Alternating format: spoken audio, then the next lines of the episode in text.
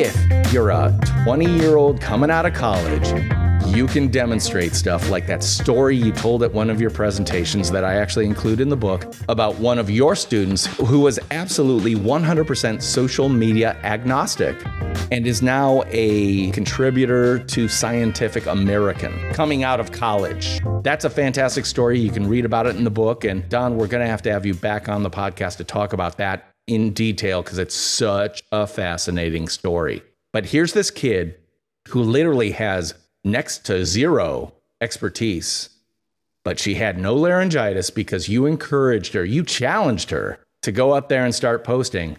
And she gets a national, potentially international platform recognizing her as a young science communicator to watch.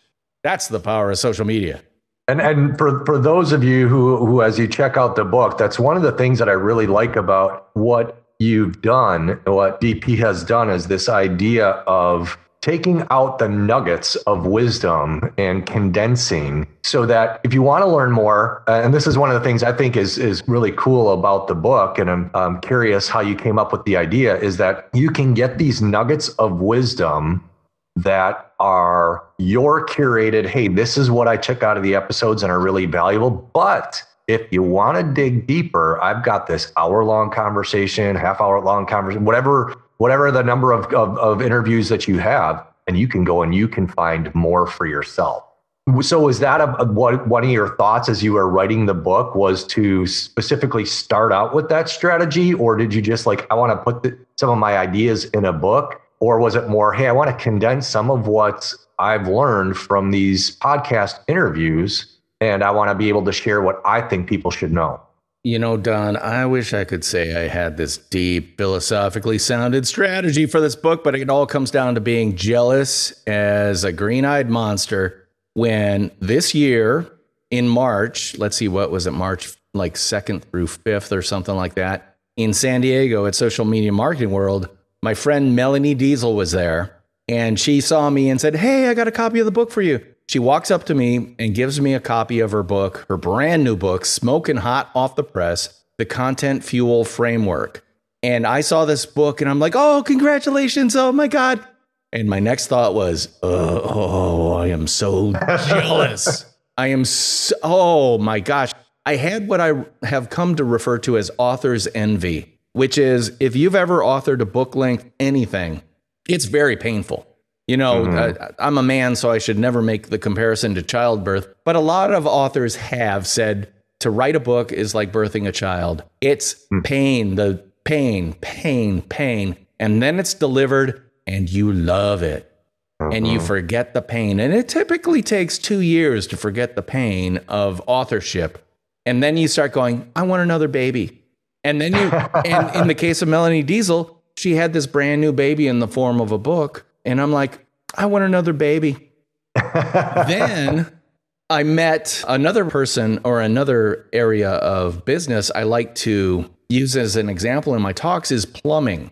The idea mm-hmm. is something as prosaic as plumbing. Can you be an expert plumber? Can you be known as a plumber? Can you know, can you become a superstar as a plumber? And I, I would always ask those questions and kind of give my take on it in my presentations. Then and again, this is part of the value of social media marketing world. It's not the presentations I go to, it's the people I meet. I'm mm-hmm. sitting at a table before the first day started and I'm kind of doing my Instagram thing of, hey, I'm at social media marketing world, trying to get value out of the fact that I'm spending all this money. And I'm doing this Instagramming. I look up and I see this guy, this big, burly guy from the back, gray hair. He's got a teal blue green shirt on and across the back shoulder yoke area, it's all embroidered with Roger Wakefield, the expert plumber. See me on YouTube, all this stuff. He's got like a walking billboard on his back. And I see it, I get it, I'm laughing at it. In my head, I'm going, wow, that's really on the line of look at me, look at me, look at me, but let's not judge, let's meet. So I walk up and I say, hey, Roger, because his name is on the back of his shirt. Yep. I just wanted to let you know that your branding is working because it got my attention from 20 feet away. He laughs. We start talking. And I said, I would love to get you on my podcast because I want to talk to you about how you use social media for your plumbing business. I think it's fascinating that a tradesman is actually working it, and I want to learn more. He goes, Great, let's talk later. First keynote of social media marketing world. Picture 2,500 to 4,000 people in a hall at the convention center in San Diego. Michael Stelzner of Social Media Examiner, which is probably one of the number one go tos for anyone who works in social media and marketing, he does an opening speech, you know, introducing things and how the weeks or the how the conference is going to go, and he'll talk about something that has been really happening in social media and stuff like that, just to kind of, uh, it's almost like a, a an amuse bouche for the entire event. And he starts talking about Roger Wakefield. and he tells the story that I tell in the book, which is the true story of Roger Wakefield. Roger and I went to social media marketing world for the first time in 2018. We didn't know each other. I think I saw him because he was wearing colorful shirts and stuff, but I didn't talk to him or anything like that. We go to our individual sessions. I, I never see him again. He tells me the story how he's in a session with Derral Eves, who is an expert in YouTube and he's listening. You know, he wants to learn how he might be able to use stuff for his, his business. And he hears Derral say, the number two search engine in the world is YouTube. And he goes, What? Are you kidding? But he writes it down in his book. And the whole time he's in this session, his phone is blowing up and it's his wife. And so at, he excuses himself, gets out of the room, and he starts talking to his wife. And his wife says, By the time you get home, we're not going to have a business because they were really hurt. Their marketing wasn't getting traction, things weren't working. What are we going to do? We're going to have to shut down, you know, employees are going to have to be let go, all that stuff. And he's like, "Oh my gosh." He goes back in, learns what he can learn from Derral Eves, and he starts thinking about that idea of YouTube being the number 2 search engine. And he says, I should take a look at that. He does a little research, types in things like plumbing on YouTube, and there are a lot of people up there with stuff like how to install a toilet, stuff like that. But there was no brand, personal brand, who was really dominating the space. And so he sat down with his marketing team, which was him, his wife, and his stepson, and said, Everything we're doing for marketing, we're getting rid of. We're starting over. We're doing YouTube, nothing but YouTube. He is now, and within six months of posting videos, I think on a tempo of like two to three a week, within six months, Google contacted him and said, We love what you're doing for YouTube, especially from the point of view of tradespeople like plumbers. We would love to have you come to VidCon, the globe's biggest YouTube conference to join a panel of tradespeople who are using YouTube to get out their messages and stuff like that. Now, for most people, if you know anything about VidCon, it's it's where all the cool kids, and I mean kids, 20-year-olds go to follow their favorite YouTubers. It's not where a guy who's 57 years old goes to be on a panel talking about how businesses can, especially small businesses, can use YouTube. He was invited and is now participating and he was one of the first 12 beta testers of LinkedIn Live because they said the same thing, which is we love what you're doing for tradespeople with video. We're going to give you LinkedIn Live before anybody can get it. And by the way, I've applied five times and I still can't get LinkedIn Live. Just saying. Am I holding a grudge? Yes, LinkedIn, I am holding a grudge. But my point is that my example, and it's always been a kind of a negative example of can you be a plumber and using this stuff? This guy rocked my world because if you go on YouTube, type in plumbing and look at the first 10 examples of videos, count the number that are from Roger Wakefield, the expert plumber.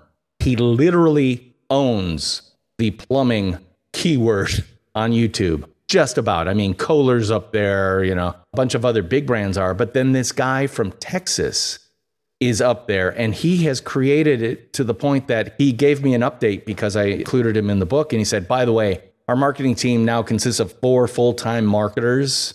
Awesome. And this is from 2018 to 2020 when I talked to him last.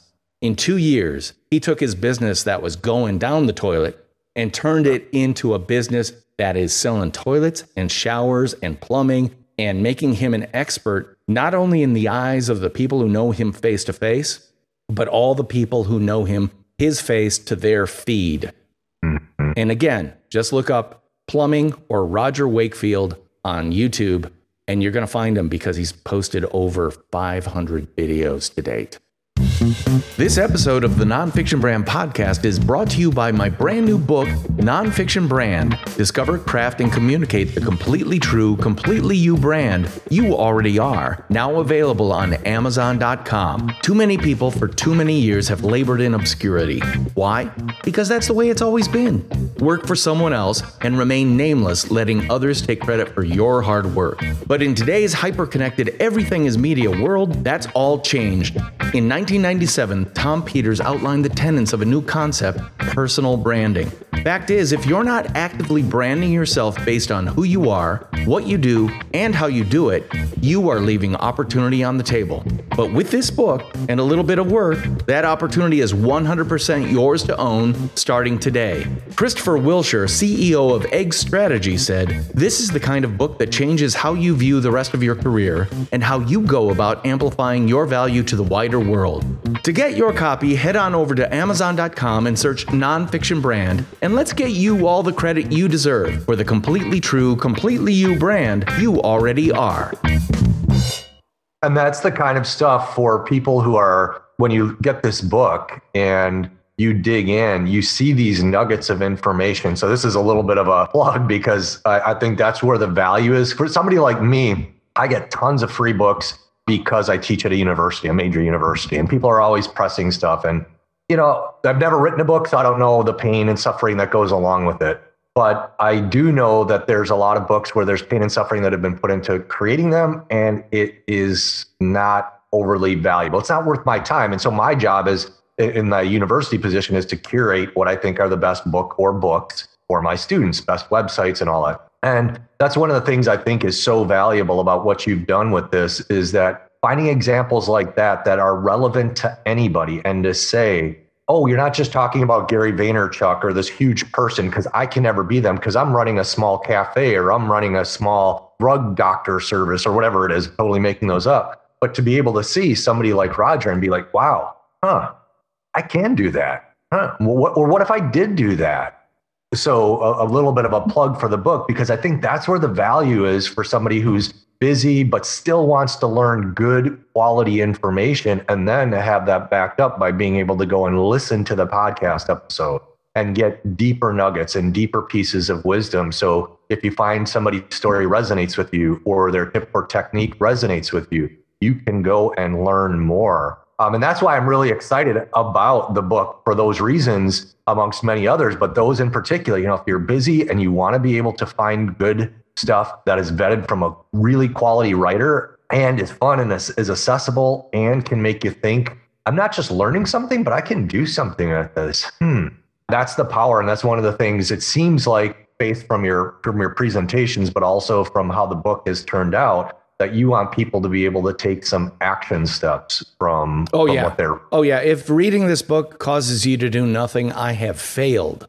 If reading 10 pages of this book makes you put it down and open an account you haven't used and start posting to it, whether it be LinkedIn, Facebook, Instagram, or whatever, or check out TikTok because the story that I tell about Anthony Piloseno, oh my God. Okay, so I, I got to share this story. And this yeah. this was all over the marketing press like three weeks ago. I mean, maybe four weeks ago. That's how fresh this example is. Picture a kid, a senior at Ohio University, who has a job, a part time job at a local Sherwin Williams paint dealership. You know, he he literally is the guy who you come in and you want a pilgrim gray as your color. He's the guy who will mix it for you. Well, this kid gets this job, you know, first job while in college, and he discovers something he's really interested in and passionate about, and that is the creation of color with paint. This kid cracks the code on TikTok because he starts producing these very short form videos that are nothing but opening up a can of white tinted paint, you know, the white tint base, and then adding some coloring into it and doing the mixing process, not in one of those shaker shaker things, but right before your very eyes. And he mm. creates what I think of as visual ASMR, asynchronous meridian yeah. response. where everyone knows about ASMR. Crinkle, crinkle, crinkle. And everyone associates it with audio. Well, go to Tonester Paints on TikTok. That's his name, at Tonester, because his name is Anthony. Tonester Paints, all one word. And look at his videos and spend 10 minutes on them, and you will find yourself calming down. and awesome. visually, it's tremendously interesting. And get this he did six videos, six, only six. And that sixth video got 1 million viewers plus. Wow. And now it's still up there. So you can watch that sixth video anytime you want. And I mean, come on, you do you do anything six times and you get 1 million viewers? Mm-hmm. Are you kidding me? Well, anyway, this kid does these paints and he's he stumbles on even a sub genre of the paint mixing formula thing where he uses organic materials to color the paints. One of his most viewed videos is him taking blueberries, putting mm-hmm. them through a, a, brief process to make sure there's not chunks of stuff in it. And he creates this incredibly light blue tone that has some purple in it and all that stuff. And it's gorgeous. And the whole time, as a viewer, you're thinking to yourself, I love that color. I need to put the bathroom. Mm-hmm. I love that color. I need to paint the sunroom, whatever it is. He is selling paint and what paint can do for you every second of every video. Even better, here's the interesting part of this story. He sees the engagement that he's getting, he gets excited, he goes to the local dealer and says, Hey, I'm doing this stuff. Take a look. It's taking off. Local dealer says, Oh my gosh, we have to kick this up the chain at Sherwin Williams. They go to the district guy. They start talking with him. They see the engagement. District guy gets excited. Oh my gosh, we have to put this into a formal presentation and get it to marketing at corporate. He does a professional, you know, or what you can expect of a, a college student. He does a full marketing presentation on how many views they've gotten, what they've done, and all this stuff. And what happens? He gets fired.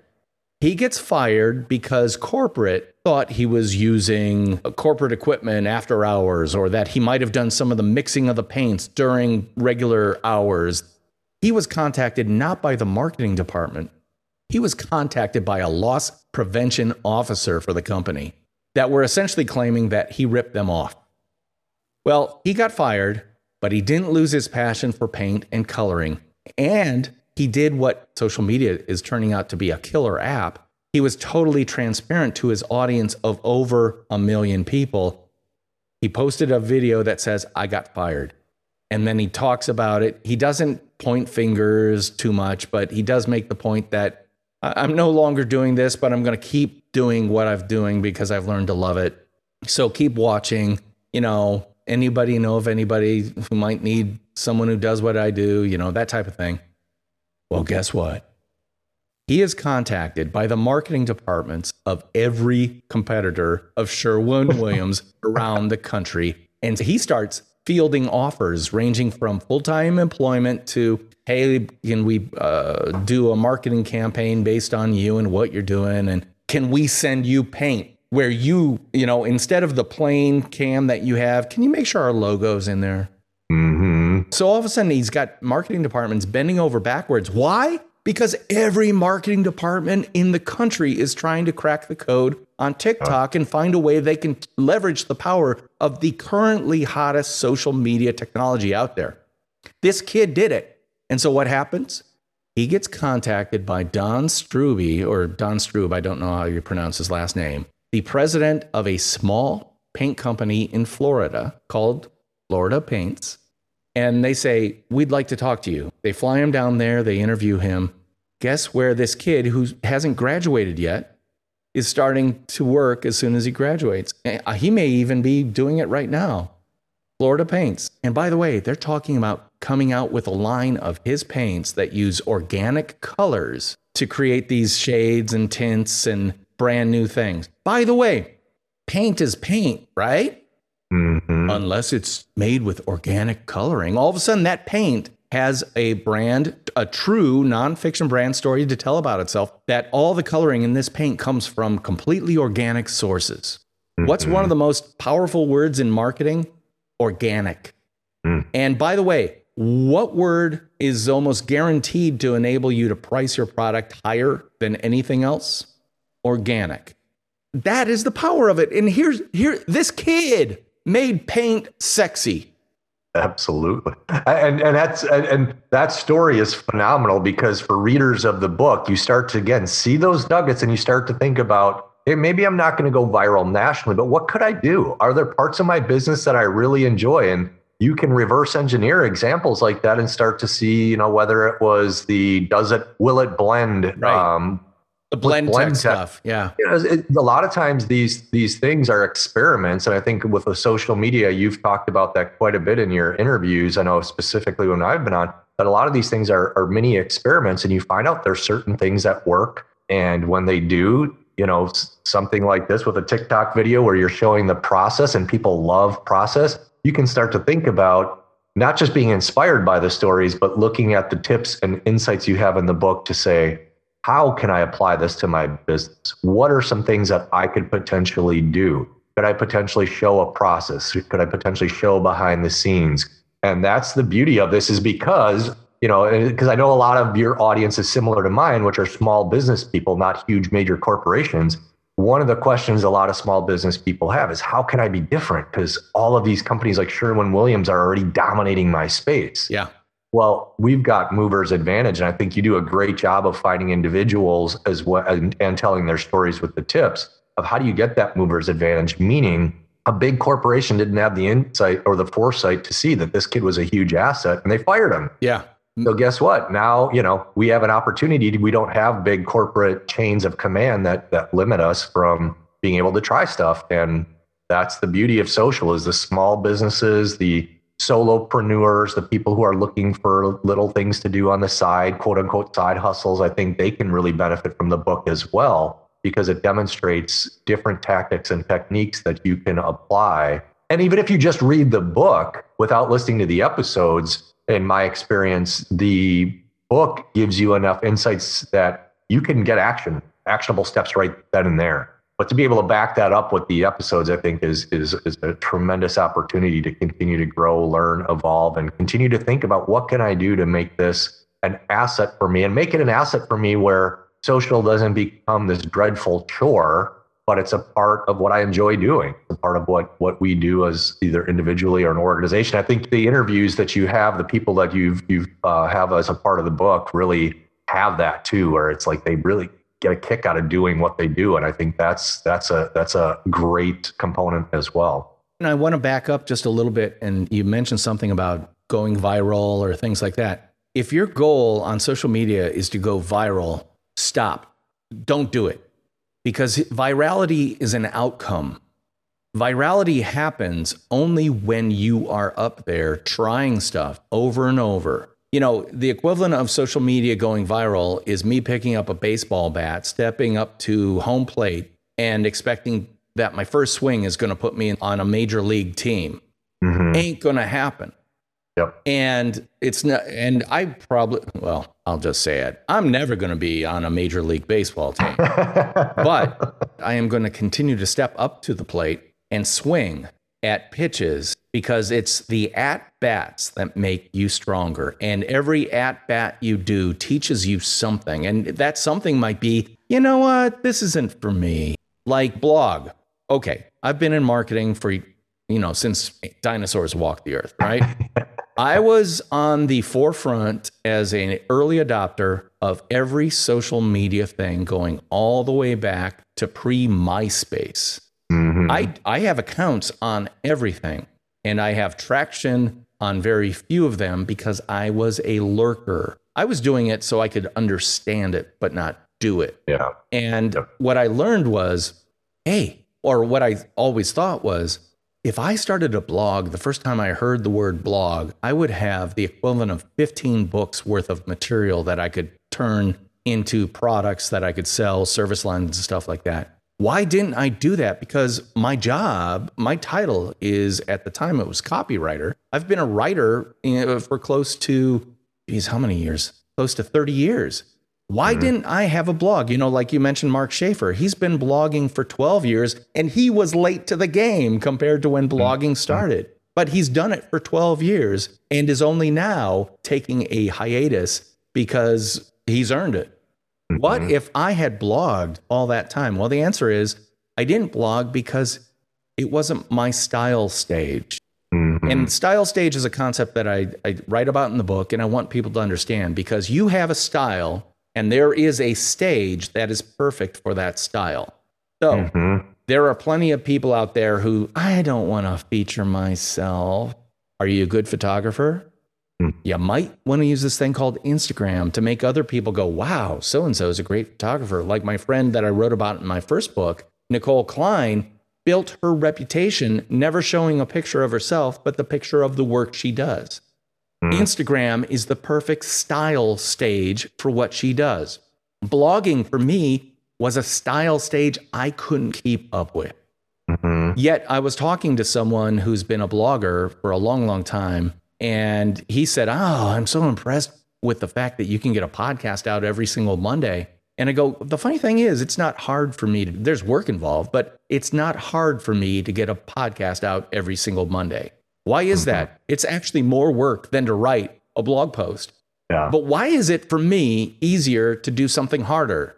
Because it's my perfect style stage. Mm-hmm. Live streaming, you know, one of the things about this book, I live streamed 301 nights in a row because I wanted to burn the fear of live streaming out of me I wanted to learn how to do it.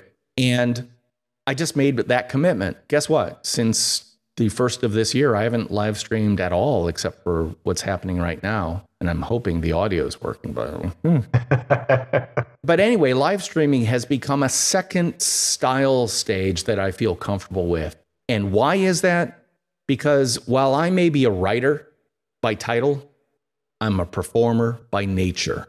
And, mm. and I tell that story in the book that and, and this is a realization that came about because I was doing the deep thinking to write the book. I didn't know that before I started writing the book. And that's one of the things why book writing is so valuable. It forces you to take a seed of an idea and root that seed so it can blossom. And as you write the book, all of a sudden this tree is getting bigger and wider and more powerful and fruitful mm. based on the seed. And in my case, the seed crystal was the story I tell about nonfiction branding and where it came from, which is right at the very beginning of the book. So, as this book's starting to go out and people are starting to get an opportunity to purchase it, do you have any specific takeaway or impact you would like the book to have? If you could use intentionality and dream up, what do I want this this book to do for somebody? What's the intention that I would like to have? What what would that be? Summed up by four words: I can do this. Mm. And I'm not saying I can do everything that's talked about in the book, but read a section and go, I can do that.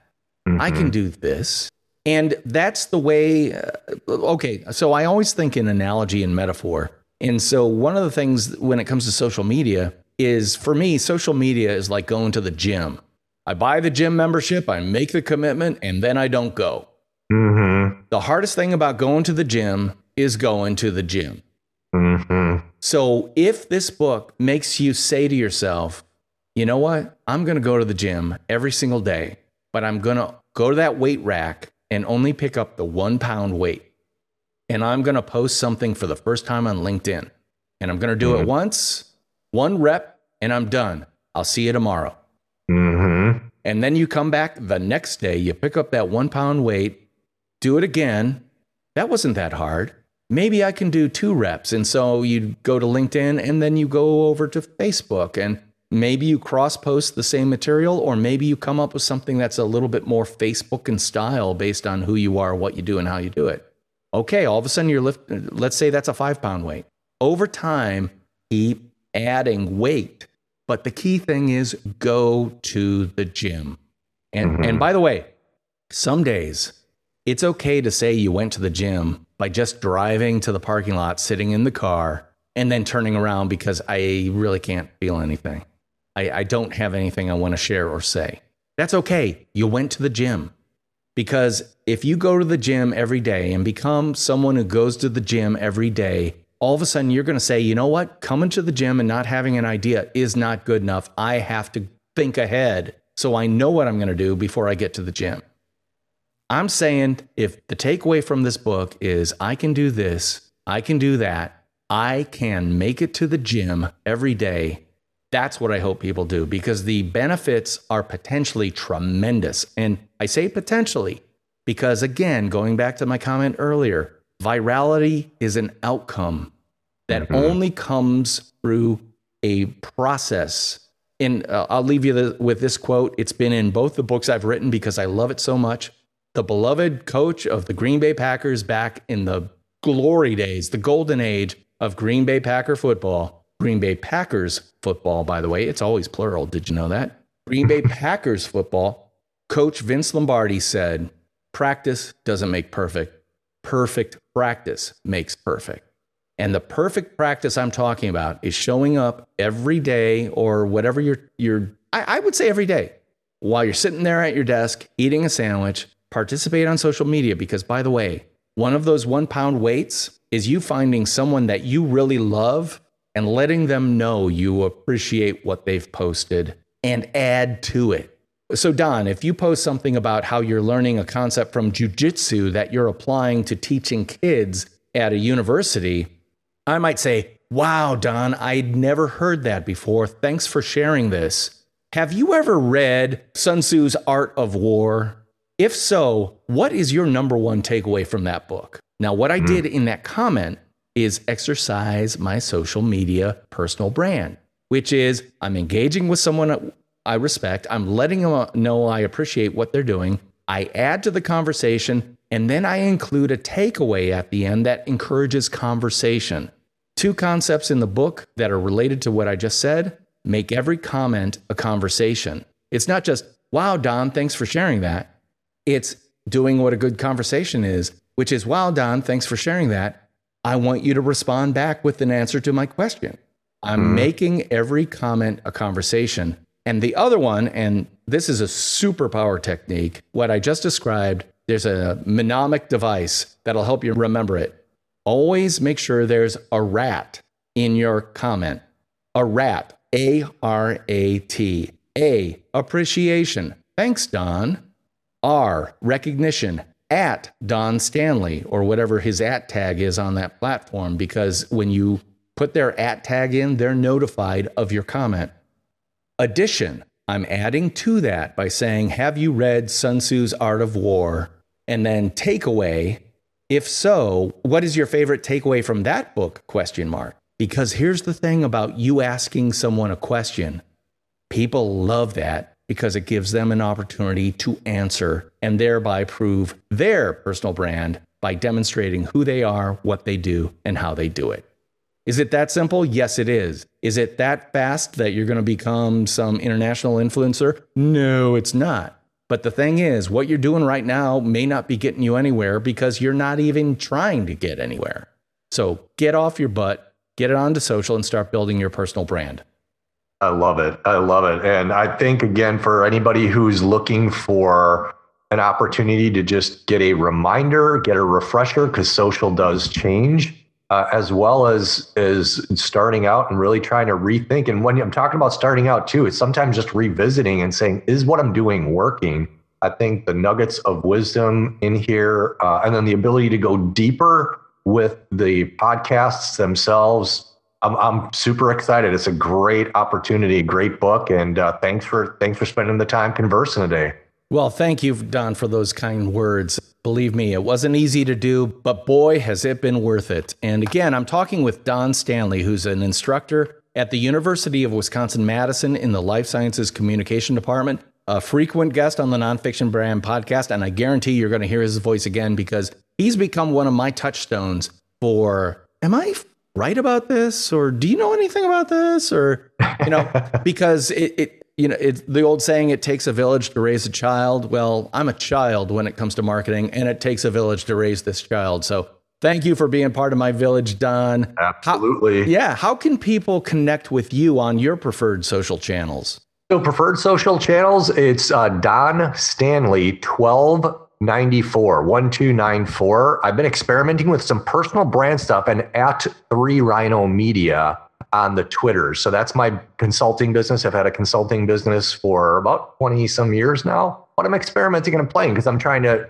what you were talking about with stages. I'm trying to find are there new stages that I want to play in and that I are more intriguing to me. And um, so yeah, so if I can be of help of service in any way, a friend of DP is a friend of mine, so I'm happy to help out in any way I can.